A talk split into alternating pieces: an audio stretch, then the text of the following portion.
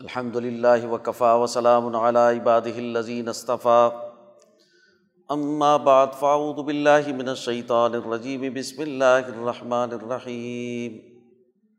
وقال اللہ تبارک تعالی، لمسجد اسس على التقوى من اول يوم احق ان تقوم فيه فيه رجال يحبون ان يتطهروا والله يحب المطهرين صدق اللہ العظیم۔ میرے عزیز دوستو، اہلیان پشاور اور کے پی کے احباب کے لیے اور پوری جماعت کے لیے انتہائی خوشی کا موقع ہے کہ آج الحمد للہ پشاور میں ہم اپنے ادارے میں جمعے سے اس کا افتتاح کر رہے ہیں۔ انسانی تاریخ میں، انسانی تربیت کے لیے مرکز کی اہمیت اول دن سے ہی مسلم ہے۔ دنیا میں سب سے پہلا گھر بیت، وہ بیت اللہ کی تعمیر تھی۔ سب سے پہلا بیت جو مکہ میں بنایا گیا انسانوں کے لیے۔ یہ پہلا گھر تھا جو عبادت کا بھی مرکز تھا، سماجیات کا بھی مرکز تھا۔ یہیں سے انسانیت کی بنیاد پڑی اور یہی اس کی تربیت گاہ بھی تھی۔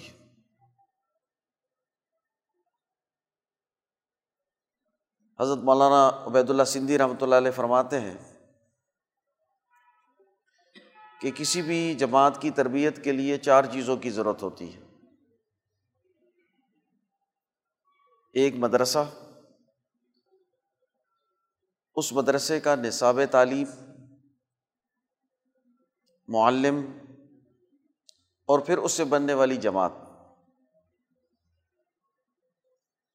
بغیر معلم کے، بغیر کتاب کے، بغیر مرکز کے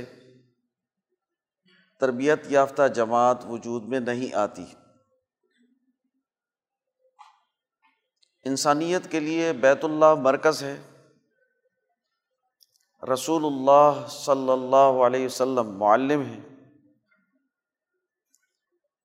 کتاب اللہ، قرآن حکیم، وہ نصاب ہے جس پر عمل کر کے انسان اپنے کمال تک پہنچتا ہے۔ اور نماز۔ وہ طریقہ ہے جس سے انسان اللہ کا تعلق قائم کرتا ہے اور اس کے نتیجے میں انسانی اجتماعیت ترقی کی طرف آگے بڑھتی ہے۔ امام شاہ ولی اللہ رحمۃ اللہ علیہ فرماتے ہیں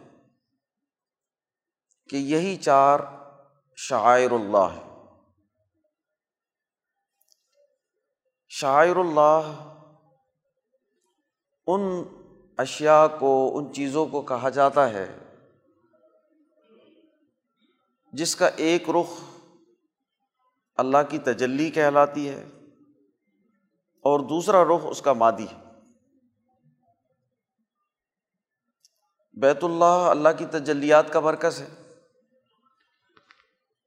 لیکن جب ہم اس سے تعلق قائم کرتے ہیں تو اس پر ایک عمارت کھڑی ہے، جس کا طواف کرتے ہیں۔ کتاب اللہ اللہ کا کلام ہے، اللہ کی تجلی ہے، اللہ کا نور ہے۔ ہم اس سے علم و شعور حاصل کرتے ہیں اور اللہ سے تعلق قائم کرتے ہیں۔ رسول اللہ اللہ کا نمائندہ ہے، اللہ کا رسول و پیغمبر ہے۔ لیکن وہ انسان ہے۔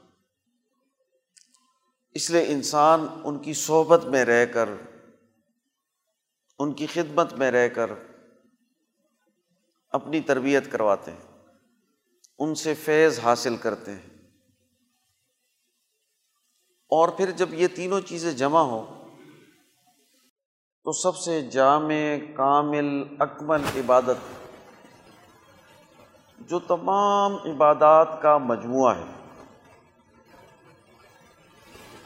جس کو امام شاہ ولی اللہ رحمۃ اللہ علیہ نے معجون کرا دیا، معجون مرکب۔ جیسے حکیم لوگ، بہت ساری جڑی بوٹیاں، دوائیاں جمع کر کے ایک معجون بنا لیتے ہیں، جس میں ہر طرح کی خصوصیات پائی جاتی ہیں۔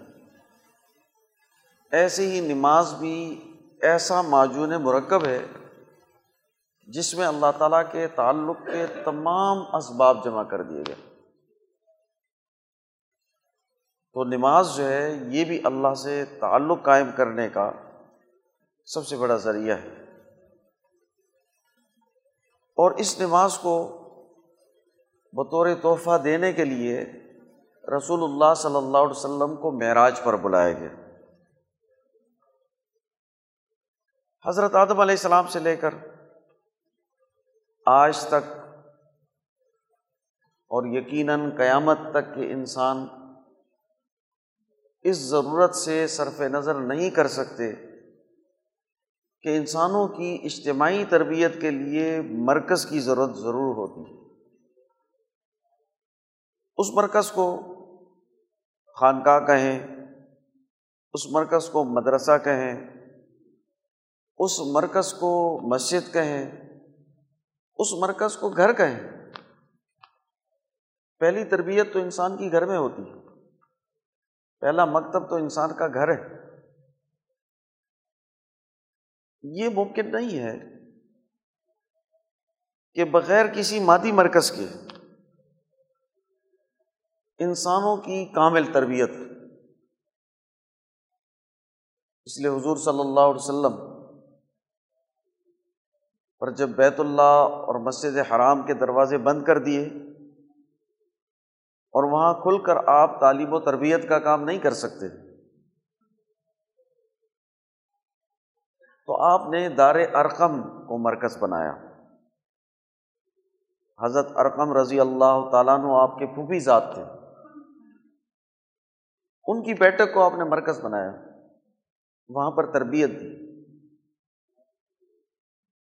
یہاں سے ایک بڑا اہم نقطہ ہمیں معلوم ہوتا ہے کہ مرکز آزاد ہو تو نتائج پیدا کرتا ہے۔ مرکز تو تھا، بیت اللہ الحرام سے بڑا مرکز کون سا ہوگا؟ مسجد حرام سے کون سی مبارک جگہ ہوگی؟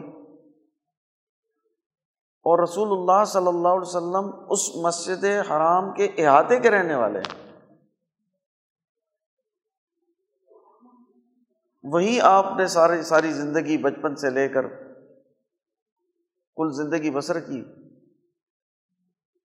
لیکن جب آپ کو نبوت ملی اور اس جگہ کو آپ پر تنگ کر دیا گیا، آپ کو آزادی حاصل نہیں رہی، تو آپ نے ضرورت محسوس کی کہ بھلے چھوٹا سا مرکز ہو، ایک بیٹھک ہو۔ لیکن جہاں ہماری تربیت اور اس کا ماحول آزاد ہو۔ ہم وہاں پر آزادی کے ساتھ اپنے فکر و نظریے کو منتقل کر سکیں، شعور اور بیداری پیدا کر سکیں، اجتماعیت پیدا کر سکیں۔ آزاد سوچ کے لیے، نظریے کی آزادی کے لیے آزاد مرکز ہونا، جہاں کے فیصلے لینا آپ کے اختیار میں جہاں تربیت دینے میں آپ کو مسائل اور مشکلات نہ ہوں۔ جہاں بے شمار سسٹم کی پابندیوں سے آپ کو مجبور نہ کیا جائے، آپ کے ذہنوں کو پست نہ بنایا جائے۔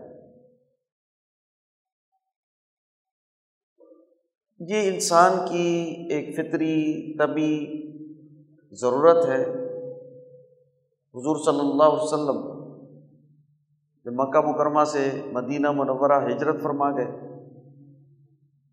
اور کچھ دن قبا میں قیام کیا تو آپ نے وہاں مسجد قبا بنا لی، مرکز بنایا۔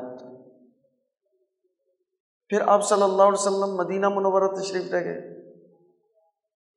تو مدینہ منورہ میں پہلے آپ نے صحابہ کرام کو ایڈجسٹ کیا۔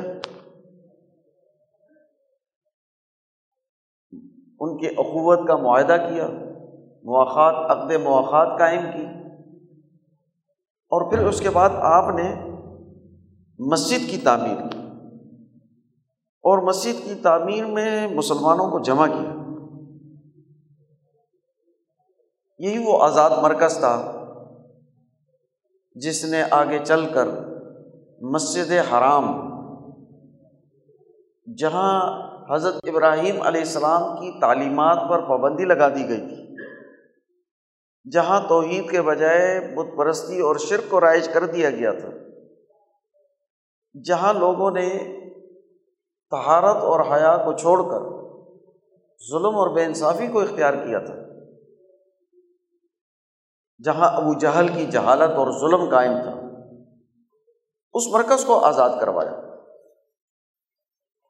اور پھر پوری تاریخ میں یہ دو مراکز، حرمین شریفین، وہ انسانی اجتماعیت کے مراکز رہے ہیں اور انسانی ہدایت یہاں سے پھیلی۔ حضور صلی اللہ علیہ وسلم جب مدینہ منورہ تشریف لے گئے تو آپ نے اللہ تعالیٰ سے دعا کی کہ اے اللہ، جیسے حضرت ابراہیم علیہ السلام نے بیت اللہ کو حرم بنایا۔ مسجد حرام اور حربت والی جگہ۔ ایسا ہی میں مدینے کو حرم بناتا ہوں۔ تو حضور صلی اللہ علیہ وسلم کی نسبت سے مدینہ منورہ یہ بھی ویسے ہی محترم بنا۔ جیسے حضرت ابراہیم علیہ السلام نے بیت اللہ کی بنیاد رکھی تھی۔ بیت اللہ کی مرکزیت تو اپنی جگہ پر قائم۔ مسجد حرام نے اقوام کی آزادی میں بنیادی اور کلیدی رول ادا کیا۔ ہمارے بزرگ حضرت شاہ الیاس دہلوی رحمۃ اللہ علیہ، بانی تبلیغ، جو اس ادارے کے بانی حضرت اقدس شاہ سعید احمد رائے پوری رحمۃ اللہ علیہ کے استاد تھے۔ ان کی انہوں نے صحبت اٹھائی۔ جب حضرت والا خانقاہ میں پڑھتے تھے اور کوئی کتاب نئی شروع کرنی ہوتی، کتابیں مکمل ہوتی رہتی، تو جو بھی نئی کتاب شروع کرنی ہوتی اور قریب میں حضرت مولانا شاہ الیاس دہلوی رحمۃ اللہ علیہ کا سفر خانقاہ رائے پور کا ہوتا حضرت شاہ عبد القادر صاحب رائے پوری رحمۃ اللہ علیہ، حضرت شاہ سعید احمد رائے پوری رحمۃ اللہ علیہ کی کتاب آپ سے بسم اللہ کرواتے تھے۔ تو ہماری اس خانقاہ کی بہت بڑی نسبت حضرت مولانا شاہ الیاس دہلوی رحمۃ اللہ علیہ کے ساتھ بھی ہے۔ حضرت مولانا شاہ الیاس دہلوی رحمۃ اللہ علیہ بہت اونچے انسان تھے۔ انہوں نے قطب عالم حضرت مولانا رشید احمد گگوئی کی صحبت اٹھائی۔ انہوں نے حضرت شیخ الہند مولانا محمود حسن اسیر مالٹا کی صحبت اٹھائی۔ انہوں نے قطب عالم شاہ عبد الرحیم صاحب رائے پوری کی صحبت اٹھائی۔ انہوں نے قطب الرشاد حضرت شاہ عبد القادر صاحب رائے پوری کی صحبت اٹھائی۔ اور آپ جماعت کے علم میں ہونا چاہیے کہ حضرت مولانا شاہ الیاس دہلوی رحمۃ اللہ علیہ نے جب تبلیغی جماعت تبلیغ شروع کی، جس کو وہ اپنی زندگی میں تبلیغ نہیں کہتے تھے۔ تبلیغ کا نام تو اس پر حضرت مولانا شاہ الیاس دہلوی رحمۃ اللہ علیہ اور حضرت جی مولانا یوسف صاحب کے بعد پڑھا ہے۔ حضرت مولانا شاہ الیاس دہلوی رحمۃ اللہ علیہ اس کو تحریک کہتے تھے کہ میری یہ تحریک تبلیغ انہوں نے نہیں کہا اس کو۔ میری یہ تحریک تحریک کا لفظ اس کے لیے استعمال کرتے تھے۔ انہوں نے تحریک شروع کی۔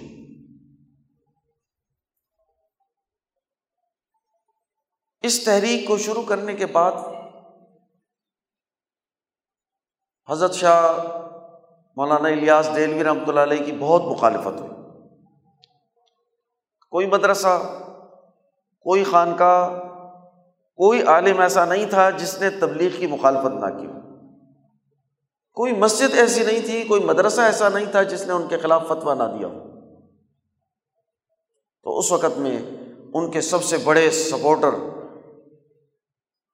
ان کے لیے جو ڈھال بنے وہ حضرت شاہ عبد القادر صاحب رائے پوری رحمۃ اللہ علیہ تھے جنہوں نے دورے کر کے غلط فہمیاں ختم کی، ماحول ہموار کیا، اور لوگوں کو ترغیب دی کہ آپ تبلیغی جماعت میں جائیں۔ اور اسی طرح حضرت مولانا شاہ الیاس دہلوی رحمۃ اللہ علیہ کو بھی حضرت شاہ عبد القادر صاحب رائے پوری رحمۃ اللہ علیہ سے بہت اونچی نسبت تھی۔ آپ فرمایا کرتے تھے کہ جب میں تبلیغ میں جاتا ہوں اور لوگوں سے ملتا ہوں تو اس سے میرے دل پر برے اثرات پڑتے ہیں۔ یعنی ہر قسم کے لوگوں سے ملنا ہوتا ہے۔ اور جب آپ ہر قسم کے لوگوں سے ملتے ہیں تو اچھے برے لوگوں کے اثرات پڑتے ہیں۔ جیسے اچھے لوگ اپنا اثر منتقل کرتے ہیں تو برے لوگ ان کے بھی اثرات منتقل ہوتے ہیں۔ اس سے میرے دل پر زنگ لگ جاتا ہے۔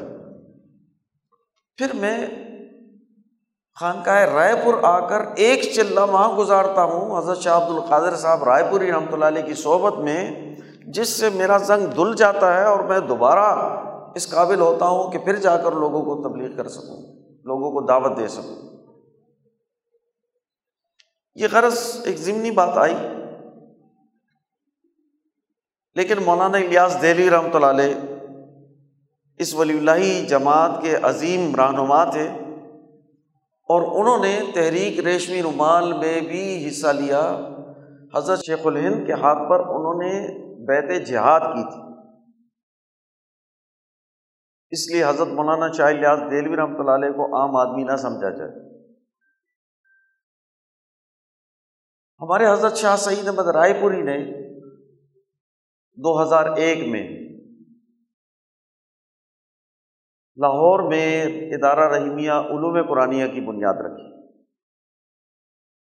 اس سے پہلے چھوٹے چھوٹے دفتر تھے۔ کبھی کس مسجد میں، کبھی کسی اسکول میں، کبھی کسی حجرے میں ہمارے پروگرام ہوتے تھے، لیکن اس میں مشکلات تھی۔ ماحول بہتر نہیں تھا۔ لازمی بات ہے کہ تربیت کے لیے ماحول کی ضرورت ہوتی ہے۔ جیسے کہ آج دنیا تسلیم کرتی ہے۔ کہ بچہ اسکول میں، کالج میں، یونیورسٹی میں، جامعہ میں پڑھ کر ترقی کر سکتا ہے۔ بھلے کسی کا کسی کا خاندان، کسی کے والدین کتنی قابل ماہر اور پڑھے لکھے کیوں نہ ہو کتنے ہی بڑے فقیر کیوں نہ ہو ان کو اپنے بچوں کو تربیت کے ماحول میں بھجوانا پڑتا ہے۔ مدرسے کا نظام اسکولنگ کا نظام اختیار کرنا پڑتا ہے۔ تب اس سے نتائج پیدا ہوتے ہیں۔ اسی رخ پر ادارہ رحیمیہ، علوم قرآنیہ، ٹرسٹ کی بنیاد بھی رکھی گئی۔ اور اس کی بنیاد، اس کا مرکز لاہور بنایا گیا۔ کیونکہ امام انقلاب مولانا عبید اللہ سندھی فرماتے ہیں کہ لاہور جس جغرافیے پر واقع ہے اور جو مرکزیت اس کو حاصل ہے، وہ پورے وسط ایشیا سے لے کر یہاں تک اس کے لیے ایک مرکز بن سکتا ہے۔ پہلا مرکز دلی، بر صغیر پاک و ہند کے لیے۔ اس وقت ہندوستان ایک تھا، نفرتیں نہیں تھیں۔ امام انقلاب مولانا عبید اللہ سندھی کا وصال پاکستان سے تین سال پہلے ہوا۔ آپ نے فرمایا کہ دو بڑے مراکز، دلی ہے اور دلی کے بعد پھر لاہور۔ ہے اور مغل حکمرانوں نے بھی آپ نے دیکھا کہ انہوں نے دلی کو لاہور کو اپنا مرکز بنایا۔ اسی نسبت سے لاہور کو مرکز بنا کر وہاں ادارے کی بنیاد رکھی گئی۔ دو ہزار بارہ میں حضرت اقدس کا وصال ہوا اور دو ہزار بارہ میں رمضان سے پہلے راول پنڈی کیمپس کا افتتاح کیا گیا۔ حضرت تشریف لائے ہوئے تھے۔ بہت بیمار تھے، پیرانہ سالی کی حالت میں تھے۔ احباب نے مشورہ بھی دیا کہ آپ اس کمزوری کی حالت میں سفر نہ کریں۔ رمضان کے بعد سفر کر لیجیے گا۔ تو حضرت نے فرمایا کہ رمضان کا بعد کس نے دیکھا؟ سفر کریں گے۔ اور پھر آپ نے جا کر پنڈی ادارے کا افتتاح کیا۔ اس موقع پر حضرت نے شاید حضرت کو خیال ہوا کہ ہم نے کے پی میں مرکز نہیں بنایا۔ تو حضرت نے خصوصی طور پر مجھے متوجہ کر کے فرمایا کہ یہ جو پنڈی کا مرکز ہے، یہ کے پی کا مرکز بھی ہے۔ اور پھر حضرت کے وصال کے بعد جماعت نے فیصلہ کیا کہ ہم یہاں پر ادارہ قائم کریں، وسائل نہیں تھے تو ہم نے ایک چھوٹی سی جگہ لے کر کرائے پر اور اس میں اپنا تربیتی نظام شروع کیا۔ اور الحمد للہ پھر ہم اس قابل ہوئے کہ دو ہزار سولہ میں، پانچ جون دو ہزار سولہ کو، بلکہ مارچ دو ہزار سولہ میں ہم نے یہ پلاٹ خریدا اور جون دو ہزار اکیس، پانچ جون دو ہزار اکیس کو اس کی بنیاد ہم نے رکھی اور الحمد للہ آج ہمارا بنیادی ٹارگیٹ مسجد ہال، میزانائن اور بیسمنٹ وہ مکمل طور پر بلکہ اوپر والا ہال بھی مکمل طور پر تیار ہے اور ہم آج اس کی افتتاحی تقریب میں شریک ہیں۔ اس حوالے سے میں یہ عرض کرنا چاہوں گا کہ یہ مراکز بلڈنگوں کے نام نہیں مراکز تربیت گاؤں کے نام بلڈنگیں بنانا مقصود نہیں ہوتا۔ بلڈنگ تو وہ سہارا ہے جس سے سہولت ملے اور ہم بہتر طور پر تربیت حاصل کر سکیں۔ اصل مقصد تربیتی نظام قائم کرنا ہے۔ دو ہزار بارہ میں میں اور مفتی عبد المدین نعمانی صاحب کو حضرت بار بار اپنے پاس بلاتے اور یہ فرمایا کرتے تھے کہ مرکز مضبوط کرو۔ مرکز مضبوط ہو، تربیتی نظام اعلیٰ ہو، اس سے نتائج پیدا ہوتے۔ آج اللہ تعالیٰ کی توفیق سے اور ہمارے حضرات کی توجہ سے پشاور میں یہ مرکز قائم ہوا ہے، تو یقیناً ہم سب کی کاوش یہ ہونی چاہیے کہ ہم اپنے اوقات یہاں پر صرف کریں اور اس مرکز کو آباد کریں۔ اس کو تربیت کے مقاصد کے تحت استعمال کریں۔ اس سے کوئی ہماری ذاتی غرض وابستہ نہ ہو۔ ایثار کا عمل ہونا چاہیے۔ جیسے مسجد کا حکم ہے کہ اس کو استعمال کر سکتے ہیں۔ لیکن اس کو ذاتی غرض کے لیے نہیں استعمال ہو سکتا وہ اجتماعی مفاد کے لیے استعمال ہو سکتا ہے۔ یہ ادارے اس کے قائم مقام ہیں۔ یہ بھی اجتماعی مقاصد کے لیے، تربیت کے لیے، تعلق معلّہ کے لیے بنے ہیں اور اسی کے لیے استعمال ہونے چاہیے۔ اللہ تعالیٰ ہمیں توفیق عطا فرمائے کہ ہم اس میں جڑتے رہیں، اس کو آباد رکھیں اور اس کو ترقی دیں۔ تربیت کا اعلیٰ نظام یہاں پر قائم کر سکیں۔ وما علینہ البلا